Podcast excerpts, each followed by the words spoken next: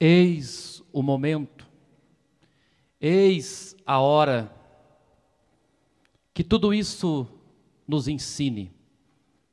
As pernas que nos trouxeram até aqui foram livres. Resta saber se o coração também está realmente livre, porque nem sempre todo mundo que consegue ir e vir realmente está livre. Que esta noite nos ensine, que essa noite possa nos comover, que essa noite possa mexer conosco. Estamos em um momento, em um mundo sombrio. Sombrio porque se acostumam com tudo. Se acostumam com a morte, se acostuma com o mal, se acostuma com o pecado, se acostuma com a traição, se acostuma com o relativismo, se acostuma com a morte, com a frieza, com a indiferença, se acostuma com ataque, contra-ataque, com a violência, se acostuma a agredir, se acostuma com tudo, se acostuma a viver de qualquer jeito, enrolado, casado, descasado, quando quer, namorando como quer, se acostuma a viver de qualquer jeito. No mundo onde se acostuma a viver mais ou menos, a viver como se nunca fosse morrer. E morrer como se nunca tivesse vivido. Que essa noite mexa conosco, que essa noite possa nos tirar de qualquer condição de frieza, que o nosso coração não seja gélido, frio, indiferente, duro, como foi o coração daqueles que estavam naquela noite ao redor de Jesus. As aparências enganam, e as mesmas aparências desenganam. Nem todo mundo que aparentemente é livre, realmente é livre. Tem pessoas que, embora aparentemente são livres, mas no fundo são prisioneiras. E tem pessoas que aparentemente prisioneiras, como Jesus, no fundo são livres. Tem pessoas que aparentemente são doentes, mas no fundo estão saudáveis, firmes, fortes e prontas para morrer. E tem pessoas que aparentemente são saudáveis, mas são doentes, já morreram e não sabem. O pior doente é aquele que não sabe que está doente. O pior cego é aquele que não quer ver. O pior prisioneiro é aquele que pensa que é livre, mas não é. As aparências enganam. E por isso, nessa noite, quando olhamos para este homem Deus, Deus homem, e de acordo com a nossa bonita tradição, fazemos o sermão da prisão, mas não é o sermão da prisão para um monte de prisioneiros, é o sermão da prisão para um monte de homens e mulheres que querem ser livres, e é isso que nos traz aqui se não for para nos comprometer, todo mundo pode ir embora, porque sozinho ele já estava. Não faz diferença. Não estamos aqui diante de um coitado. Não estamos aqui diante de uma vítima. Sim, vítima na sua liberdade, porque se doou por amor. Mas aqui não tem coitado. Aqui tem alguém livre. Livre que sabe amar até as últimas consequências livre que sabe perdoar sempre, investir em mim e em você. Aliás, o que Jesus mais fez ao longo da sua vida foi investir em pessoas. A melhor maneira de vencer é investir no coração, investir na alma, investir em sonhos. E Jesus assim o fez. Mas nem todo mundo está pronto para sonhar. É difícil às vezes libertar um povo que quer ser escravo. É difícil às vezes libertar pessoas que são acomodadas. E esse é o grande problema. Até onde vai o nosso amor? Nós hoje nessa noite, nós sabemos porque ele aqui chegou. Nós sabemos bem que quem o vendeu por moedas de prata malditas foi ele mesmo, Judas que comeu e pôs a mão no, pá, no prato, viveu o tempo inteiro com Jesus. Eis uma grande diferença entre o prisioneiro, realmente prisioneiro, Judas, e o homem realmente livre, Jesus. Toda vez que Jesus ia tomar uma decisão, ele erguia as mãos para o alto, para o céu, num símbolo de inocência, deixando tudo nas mãos do Pai. Toda vez que Judas ia tomar uma decisão, ele colocava a mão no punhal. É assim a diferença entre os dois. O tempo inteiro Jesus poderia pensar como Judas e não o fez. O tempo inteiro Judas poderia pensar como Jesus, também o não fez. Quanta reviravolta! Do lado do mestre, o tempo inteiro, vivendo com o mestre, não entendeu nada. Ainda ontem vimos no Evangelho, Jesus é traído com um beijo da morte, o beijo do fingimento, o beijo de Judas. Tem uma diferença entre o beijo de Judas e o beijo de Deus. O beijo de Deus devolve a vida, o beijo de Deus nos resgata, o beijo de Deus nos tira do inferno, o beijo de Deus nos faz renascer. Mas o beijo de Judas nos faz perecer e apodrecer. É triste quando às vezes tomamos o destino errado e não compreendemos. Pense você, reze você, seria você realmente livre? Você é livre nas suas ações, nas suas atitudes, no seu dia a dia, nas suas decisões? A pior cadeia é aquela que está no peito, a pior cadeia é aquela que está na cabeça. E às vezes não podemos nos iludir. Não é suficiente o direito de ir e vir, porque você pode muito bem, de maneira iludida, ir e vir para o inferno. Não basta ir e vir, tem que medir os passos. Não foi por acaso que nós viemos com nosso Senhor dos passos.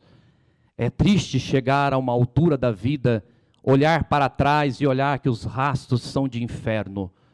Quais são os rastros que você tem deixado? Quais são os passos que você tem dado? Isso vai contar na hora final. Ao longo da sua vida, os seus rastros, os seus passos foram passos do céu ou rastros do inferno? Passos de luz ou passos de trevas? Não tem jeito? No final, é sempre entre nós e Deus, como sempre diz Santa Teresa de Calcutá, você pode ser honesto e as pessoas vão querer te enganar. Você pode dizer a verdade e elas vão mentir para você. Você pode fazer o bem e elas ainda vão falar mal de você. Mas faça o bem mesmo assim, seja honesto mesmo assim e seja verdadeiro mesmo assim, porque no final da vida não é entre você e eles, é sempre entre você e Deus. Façam o que fizer, nunca será entre você e eles, é sempre entre você e Deus. Que esse momento nos ensine, que esta noite nos ensine.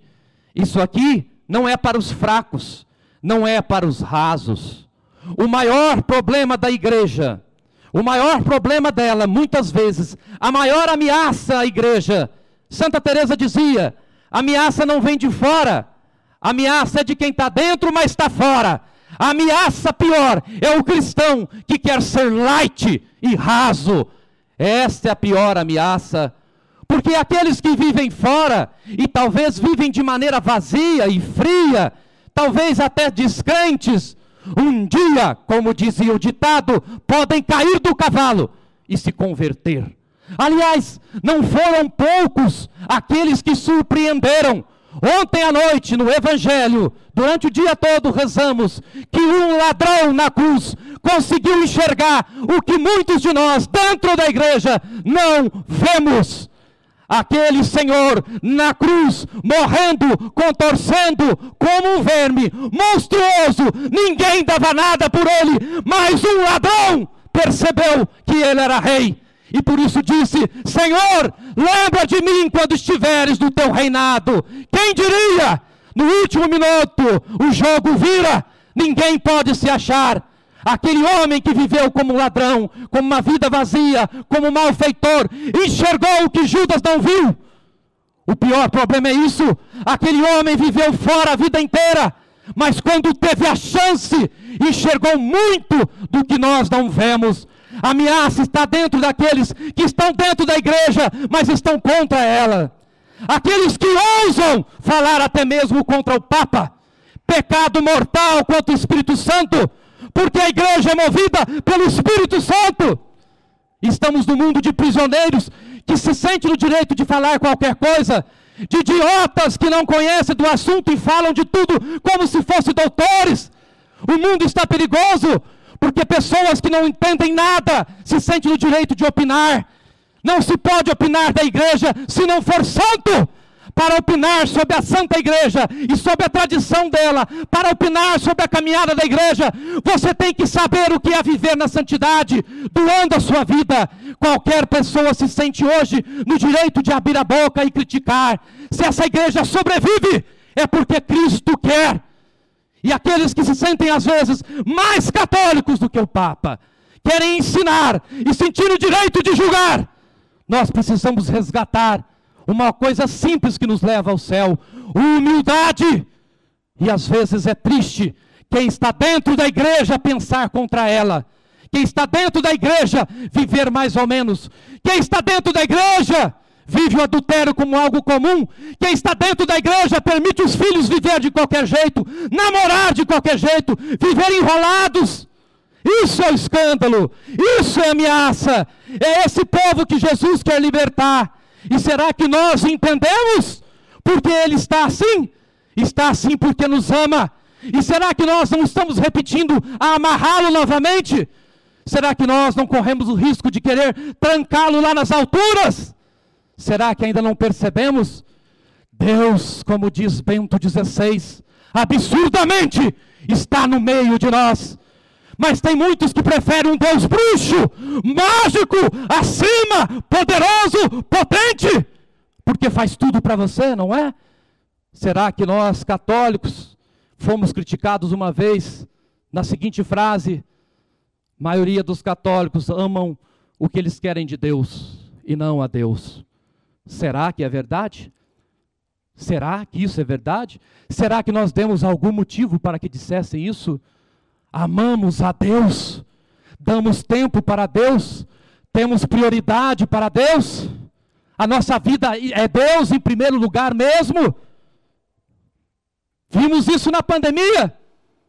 Nas linhas de prioridade, a igreja não contava como algo essencial. Escândalo! Porque a igreja, desde que o mundo é mundo, sempre teve e estará aberta para os seus fiéis. Hospital das almas, a igreja de Cristo, ninguém tem o poder de fechá-la, nem mesmo as portas do inferno. E se não puder correr risco pela fé, pelo que é que poderemos correr risco? A fé é o único sentido da nossa existência. Quantas vezes nós ouvimos a expressão salvar vidas, mas salvar vidas não é manter um cadáver de pé, uma metamorfose ambulante, um ser humano que se arrasta. Salvar vidas é salvar almas, salvar dignidades, porque tem gente que já morreu, mas vive, e tem gente que está vivo, mas já morreu faz tempo, já não ama mais, não sonha mais. Salvar vidas não é só manter cadáveres de pé. Salvar vidas não é só manter este corpo. Será que ainda não entendemos? Quando Jesus disse: Não tenham medo daqueles que matam o corpo, mas daquele que lançam a alma ao inferno. Esse negócio de ter muito medo da morte é coisa de gente mundana. Nós falamos tão mal, às vezes, não estou concordando, mas nós às vezes, ateu, ateu, o ateu não é ameaça para ninguém, o ateu é ameaça para ele mesmo. Porque só ele está correndo perigo, porque ele é um ateu. E por que nos incomodamos tanto com os ateus? Não somos seguros, não temos fé, não estamos prontos a morrer. Devemos nos incomodar com aqueles que acham que têm fé, mas não têm. Devemos nos incomodar, como diz Jesus, com aqueles que se comportam como Satanás, como pedra de tropeço. É noite para você pensar, é noite para você refletir, é noite para você se colocar. Até onde vai o seu amor? Quanto custa o seu amor? Quanto dura o seu amor? Ontem, ainda olhando para essas paineiras verdes, nós vimos ontem naquele evangelho que muito nos ensina que tem muitas pessoas que seguem a onda e só está do lado que interessa. Perceberam que ao longo daquele caminho, muitos que aplaudiam Jesus, depois o queriam crucificá-lo. É fácil aplaudir Jesus quando tinha pão multiplicado. É fácil aplaudir Jesus quando levanta defunto. É fácil aplaudir Jesus quando ele está famoso. É fácil aplaudir Jesus quando você tem um milagre que espera. Mas quando corre risco por isso, quando você tem ameaça, quando você corre perigo, você o ama de verdade? Ou resta a nós fazer aquela atitude covarde, ainda ontem iluminados, chegamos até aqui por quê? Porque um covarde vai julgar Jesus. E ainda pousando de boas intenções, Pilatos fez tudo o que podia, não é? Está cheio de pessoas com esse discurso, padre, fiz tudo o que podia, fez tudo o que podia, igual a Pilatos, fez tudo desde que não comprometesse a sua panela, desde que não comprometesse os seus privilégios, fez de tudo, mas lavou as mãos no final. Pode lavar as mãos, Pilatos, mas não vai lavar a alma, nunca mais tu terás paz.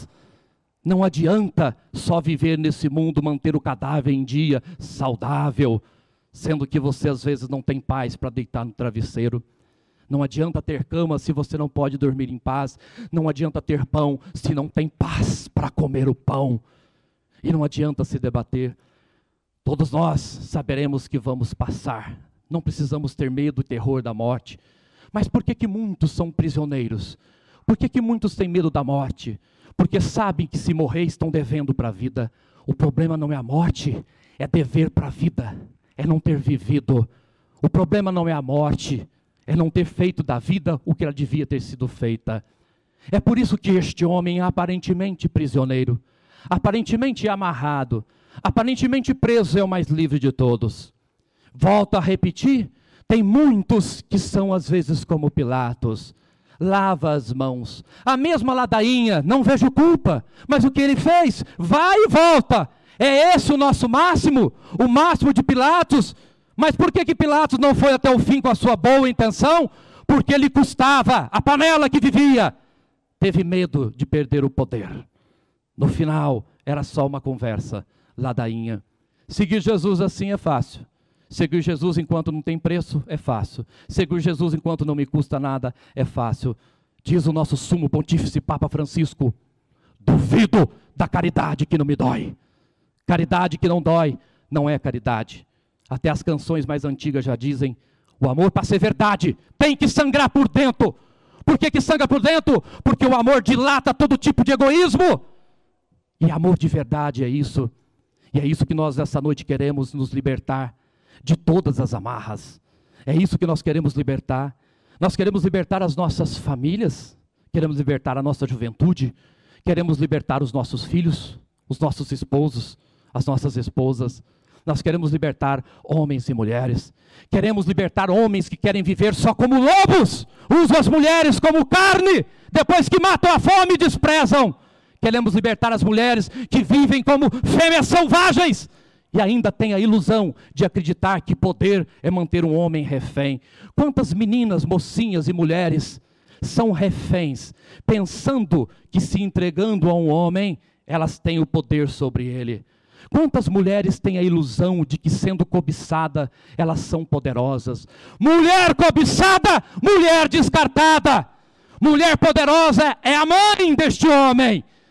A mulher mais poderosa não é aquela que é cobiçada, é aquela que salva mais, é aquela que ajuda um homem a se converter. E essa mãe, Nossa Senhora, Virgem pura e santíssima, faz todo homem rezar, todo homem se prostrar. Mulher poderosa não é aquela que tem o homem nas mãos. Mulher poderosa é aquela que desperta piedade no homem, que faz um homem temer a Deus, que faz um homem mudar de vida. Doce ilusão desse mundo, pensar que corpo, sexo, isso seja poder pensar que instinto é poder, desejo. Não se sinta poderoso ou poderosa por ser desejado. Desejo é um instinto mais daqueles deploráveis possível. Desejo por desejo não quer dizer nada. Instinto por instinto, a vaca tem, o boi tem, o cachorro tem. Instinto por instinto não diz nada. Desejo por desejo não diz nada. Nós temos que saber que só sobe de nível quando você chega na alma. Este homem, Jesus, encontrou em sua vida com uma mulher prisioneira, aquela mesma chamada Madalena, com sete demônios, não é um, hein? São sete. Que vida sombria. Aquela mulher foi usada a vida inteira. Aquela mulher que recentemente no Evangelho, a outra, a adúltera, jogada no chão. E até agora me pergunto: cadê o homem adúltero? Não, ele não aparece. É só a mulher mesmo. Essas pessoas prisioneiras que encontraram com Jesus, essas mulheres foram olhadas, nunca foram olhadas daquela maneira por um homem como aquele, sem cobrar preço nenhum, devolvendo a elas a vida e a liberdade. E a, a palavra mais bonita de Jesus é aquela: vai, podes ir. Quem ama deixa livre, quem ama não aprisiona. Quem ama não sufoca. E Jesus deu então àquela mulher a oportunidade de ter uma nova vida, de ressurgir. Bendita foi a hora que aquela mulher foi fragada daquela forma, o que era para ser um vexame, mas se não fosse aquele vexame, ela não teria encontrado com o Mestre. Foi aquilo que aparentemente foi uma desgraça, tornou a maior graça da vida dela, porque finalmente ela viu um homem de verdade, um homem que penetrou a alma dela sem tocá-la, porque o amor vem antes do toque. É só neste mundo hoje que nós chamamos de moderno, mas é um mundo re... é um mundo do regresso, é um mundo atrasado. Este mundo de hoje que você precisa consumir o outro para ver se ama, consumir o outro como se fosse um test drive. O amor vem antes do toque. O amor tem esse poder. Você não precisa chantagear para dizer que ama. Não precisa tocar tudo que você quiser para dizer que ama. Você não precisa usar primeiro para dizer que ama. Amor, você não pede prova, você dá a prova. O amor vem antes do toque. E aquela mulher que não foi tocada por Jesus sentiu a sua alma estremecer. Homens tocaram aquela mulher de todo jeito e não chegaram nela. Ela vivia como um cadáver.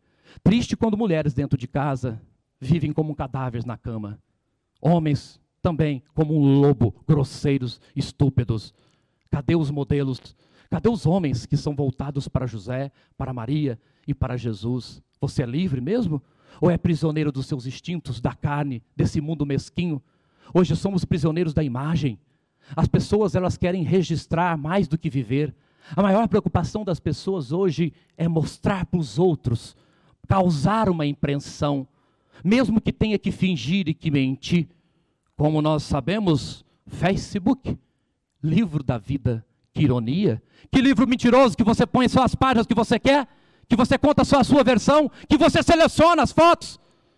O livro verdadeiro é aquele nu e cru do dia a dia, do sofrimento, da vontade de desistir, de levantar de novo, de reerguer, de lutar, de resistir.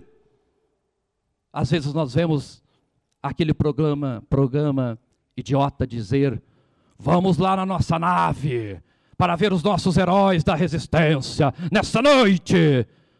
Herói da resistência, um bando de gente à toa que engole um ao outro.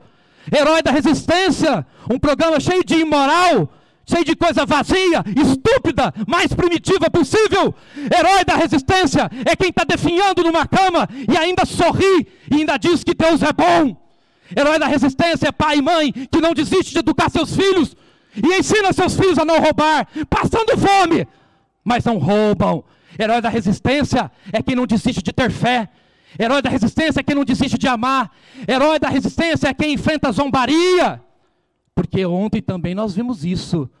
Os zombadores. Uma mulher, uma menina, uma jovem que quer viver a castidade, viver o namoro de santidade, zombaria. Um homem, uma mulher que está dentro da igreja, beatos, fanáticos.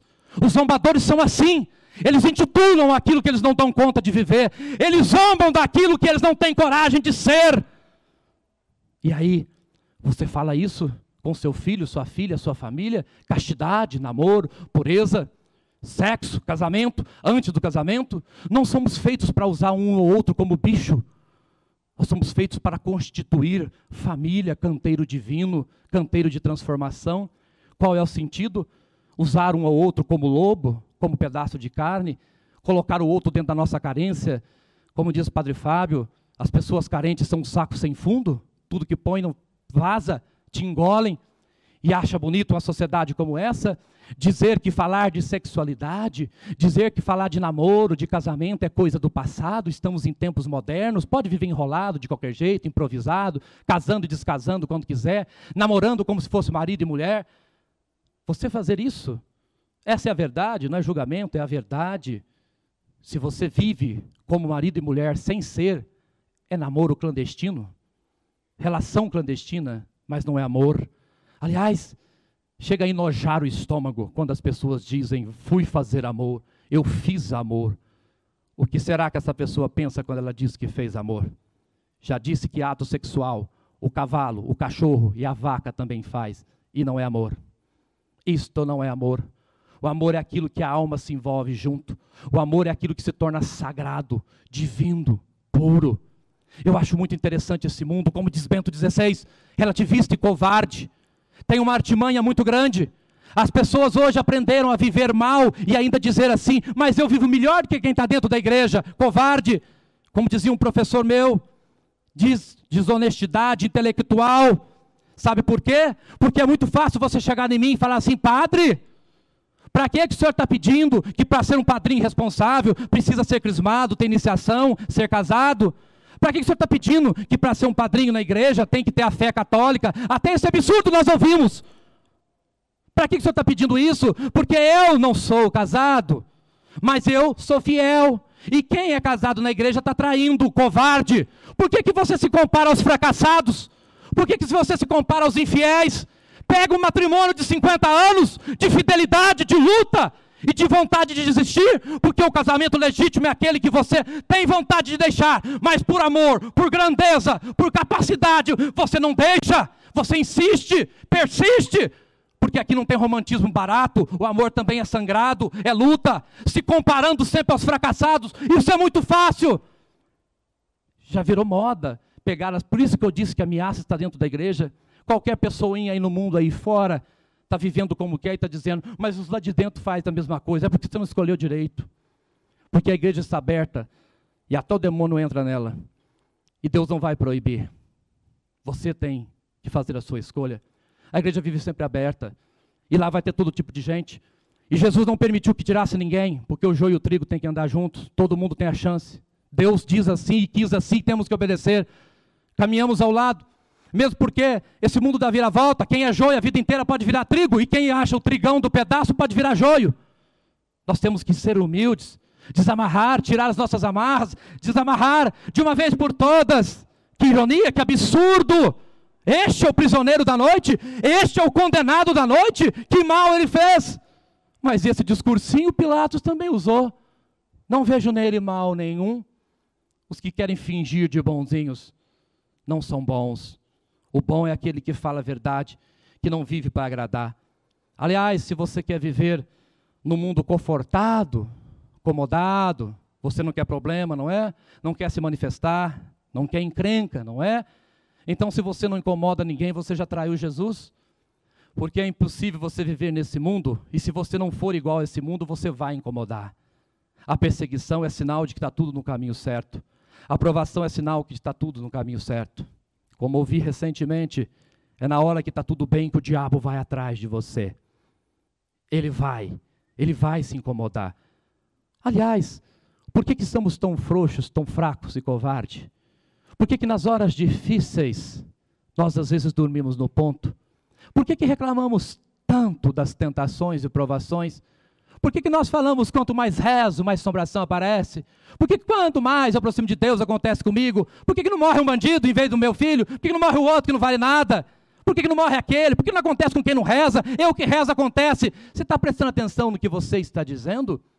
Você acha que o diabo precisa ir na zona tentar alguém lá? Se já é dele? Acha que o diabo precisa tentar um, um político corrupto? Claro que não! O diabo não perde tempo com aquilo que está perdido. Aonde que o diabo tem que ir? É na igreja mesmo. Mas na igreja ele não quer qualquer um, não. Porque quem está lá dentro da igreja, mas não pertence à igreja, não ama a igreja, não é obediente, fala mal dela, esse ele nem olha, porque já sabe que está no papo. Ele olha para aquele que quer ser santo, quer ser obediente, quer ter piedade, mesmo nesse mundo às vezes frio, nesse mundo sem sentimento. Aquele que quer ser piedoso, ter fé, religiosidade, religião, ama Deus, ama a igreja Esse o diabo vai atrás. Então não reclame. Se ele ainda se interessa em te provocar, é porque você está prestando alguma coisa. Não estou fazendo julgamento sobre aqueles que roubam, que estão na zona ou em qualquer lugar, mesmo porque um ladrão ganhou o céu. Mas não foi qualquer coisa. Não é fácil assim, não. É ladrão a vida inteira e depois muda de ideia. Não. É que aquele homem, ele fez uma profissão de fé, vou voltar nele. Uma profissão de fé que nós não vimos até hoje de tão bonita. Sabe por quê? Tomé fez uma profissão de fé bonita, mas Jesus já estava ressuscitado, metendo o dedo lá na chaga. Agora vê Jesus do jeito que ele estava na cruz, monstruosamente feio. O Padre Léo diz isso, feio. Ninguém dava nada por ele. E quando o ladrão diz: Lembra de mim quando estiveres do teu reinado? Reinado é para rei. Ele enxergou o rei ali. Mudou a história. E a tradição chama de bom ladrão, mas só foi bom depois que deixou de ser ladrão.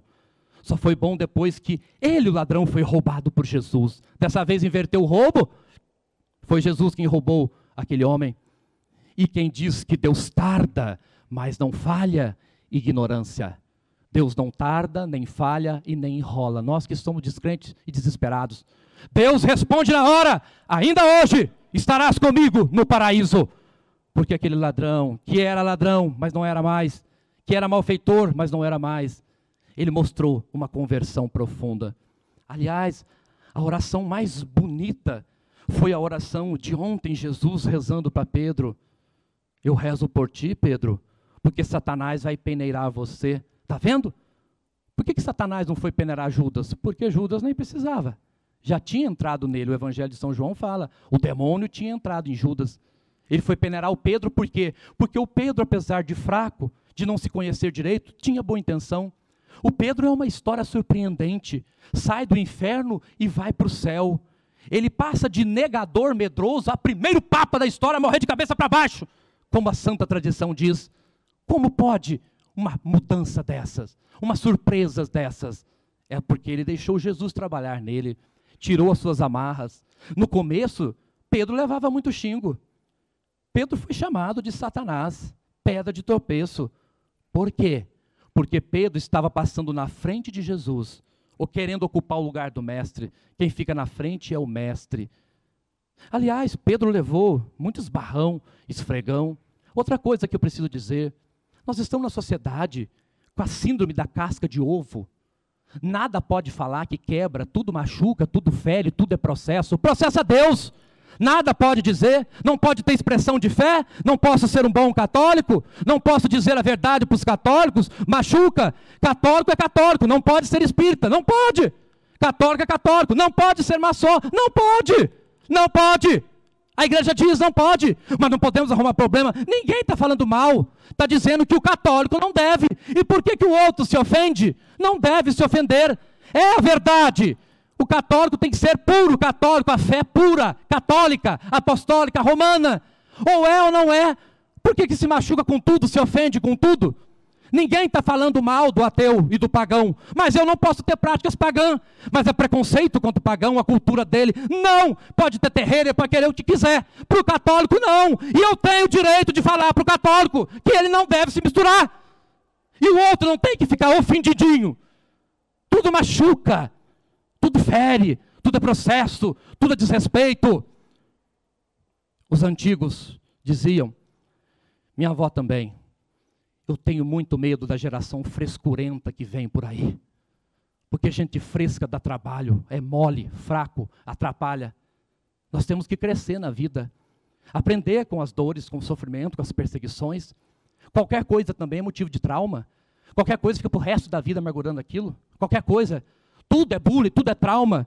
Nós estamos criando gente mole, gente fraca. Sim, temos que combater todo tipo de crime. Sim, não podemos deixar as pessoas chantagear umas às outras, mexer umas com as outras, rotular umas às outras.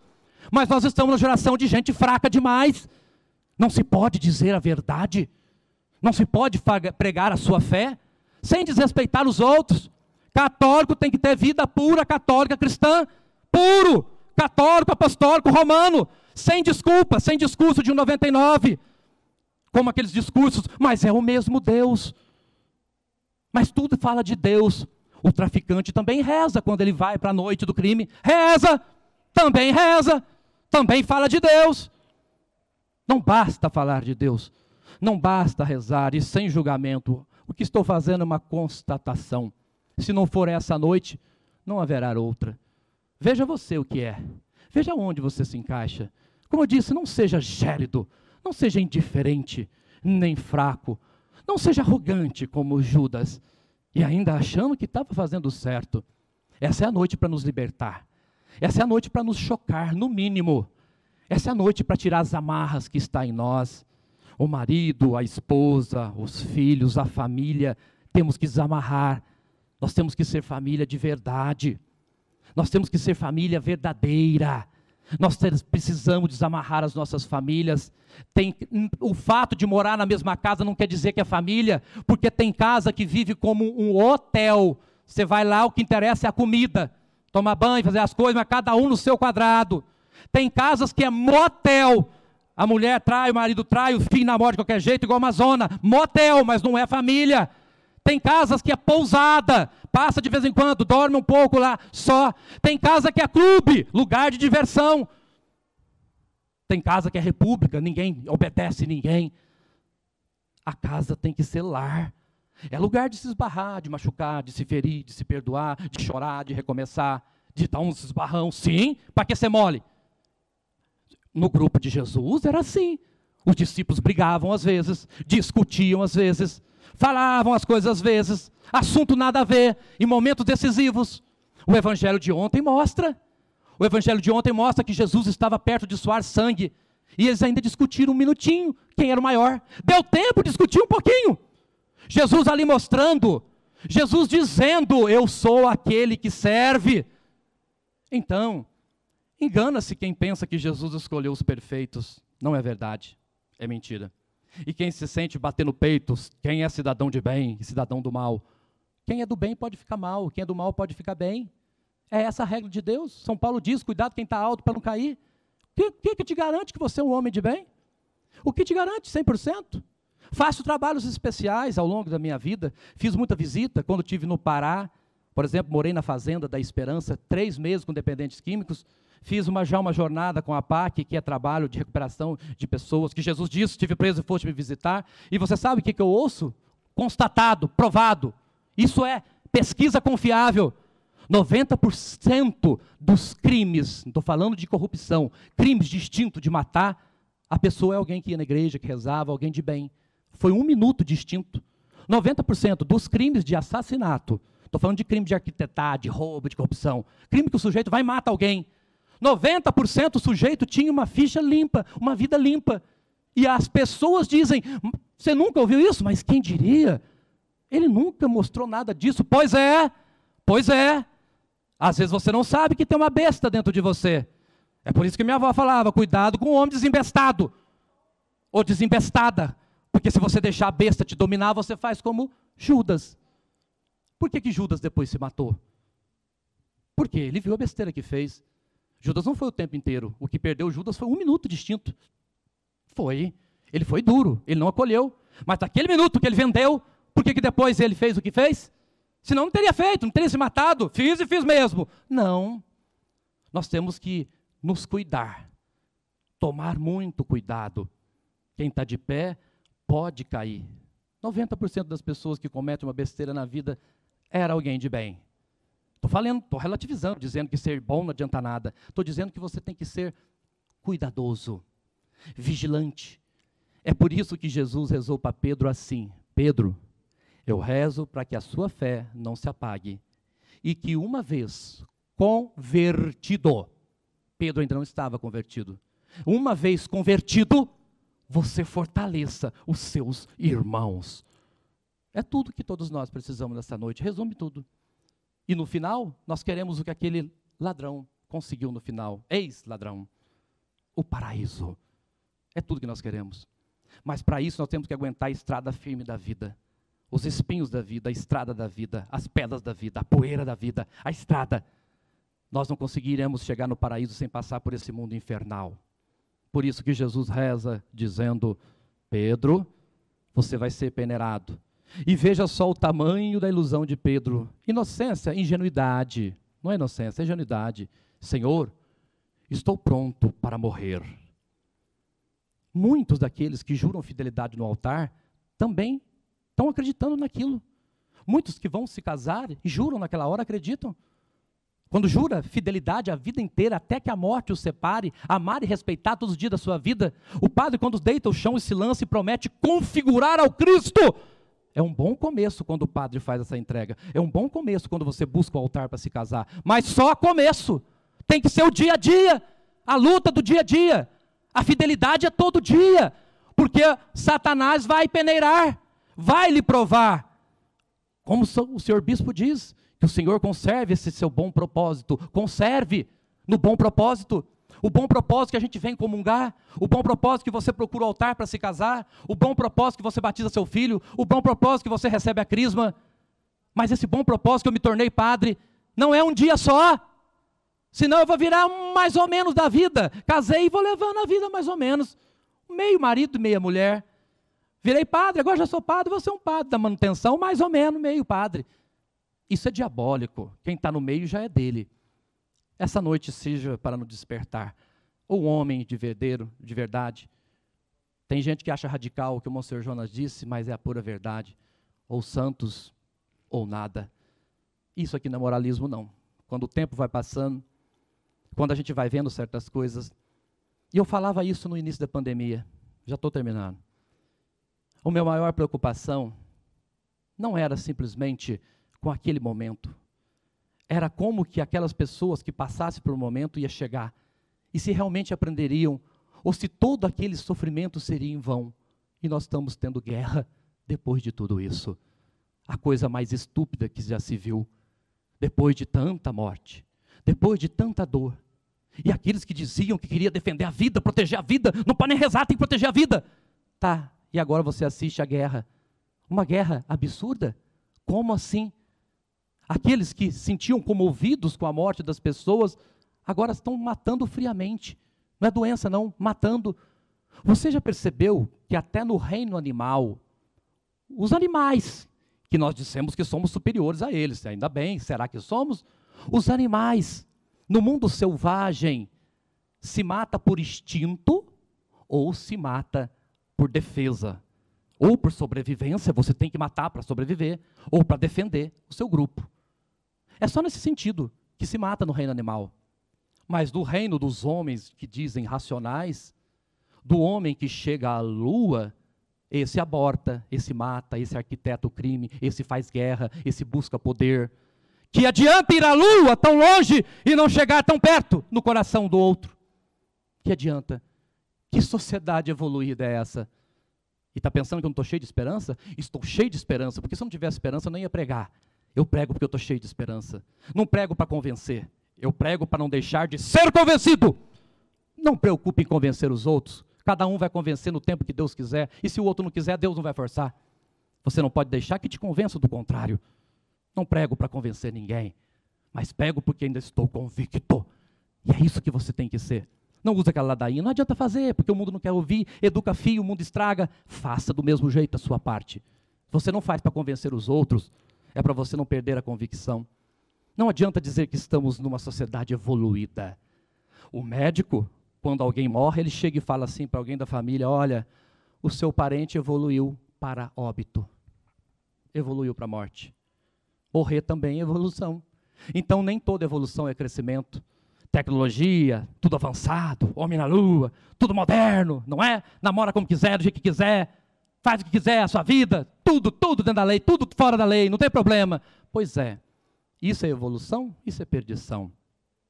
Temos que ser homens e mulheres livres, pronto para amar e servir. Que essa noite nos converta. Pensa em você, o seu nome e o seu sobrenome? É. Lá naquela noite, Jesus já sabia de você. Ele teve esse poder. O Pai deu a ele esse poder. O seu nome e sobrenome. Ele é Deus. Sabia da sua fraqueza e mesmo assim insistiu em te amar. Sabia da nossa covardia, insistiu em te amar. Você tem nome e sobrenome. Jesus não conhece o povo de Deus como massa, não. A massa, não.